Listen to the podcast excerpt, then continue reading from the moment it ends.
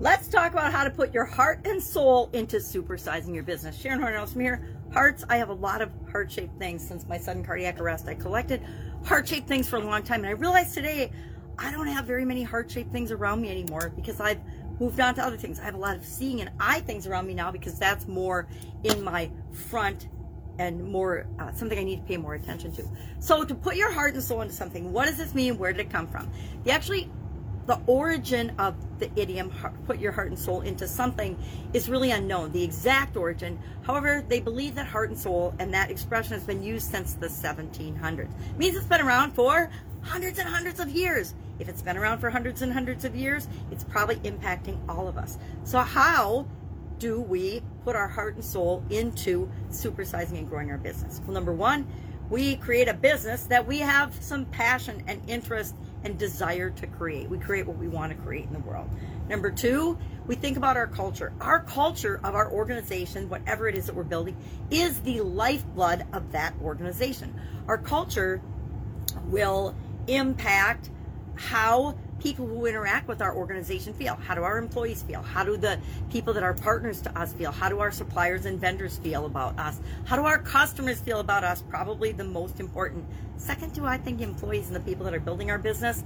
Uh, how do they feel when they are interacting and having exchanges with our business? Our business intent, our customer success, and our employee success all come together to impact the feeling people have when they work with our business. And we want them to feel the heart and the soul of our business when they do that. What's one of the best ways to do that? Well, besides our decision making, decision making is like and should be in every cell of our organization, right?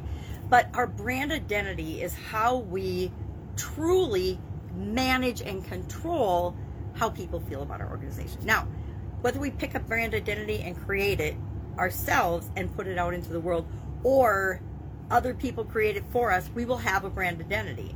Our brand identity might be that it's created by the people that we serve. So make sure that you are putting out into the world what you want to put out into the world with respect to your organization. And that starts with putting your heart and soul into it. And my question for you today is what is the heart and soul of your business. Share in one sentence in the comments below the heart and soul of your business. Maybe it's your tagline. Maybe it's your core value. Maybe it's uh, the feeling you want your customers to go away with after they've interacted with your organization. For me, challenges, I, I was thinking about this today as I was preparing for it. I'm like, okay, well, what is, what do I put my heart and soul into these days? And it's been pretty much the same thing for the majority of my life, especially for the last decade or so. I put my heart and soul into, I've always put my heart and soul into challenges. Um, seeing challenges, finding obstacles, overcoming those obstacles, and facing challenges. And challenges are definitely something I put my heart and soul into. I'm working on my fifth annual challenge this year. We're doing our fifth annual challenge. Uh, continuous improvement, lifelong learning.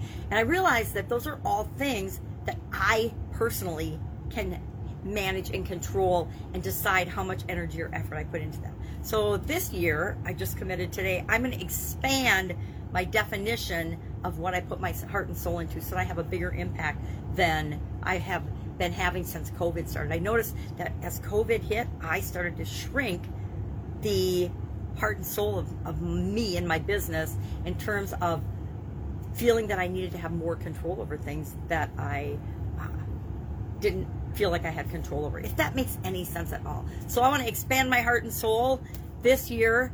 What does heart and soul of your business? How does putting your heart and soul into your business impact you? Share in the comments below.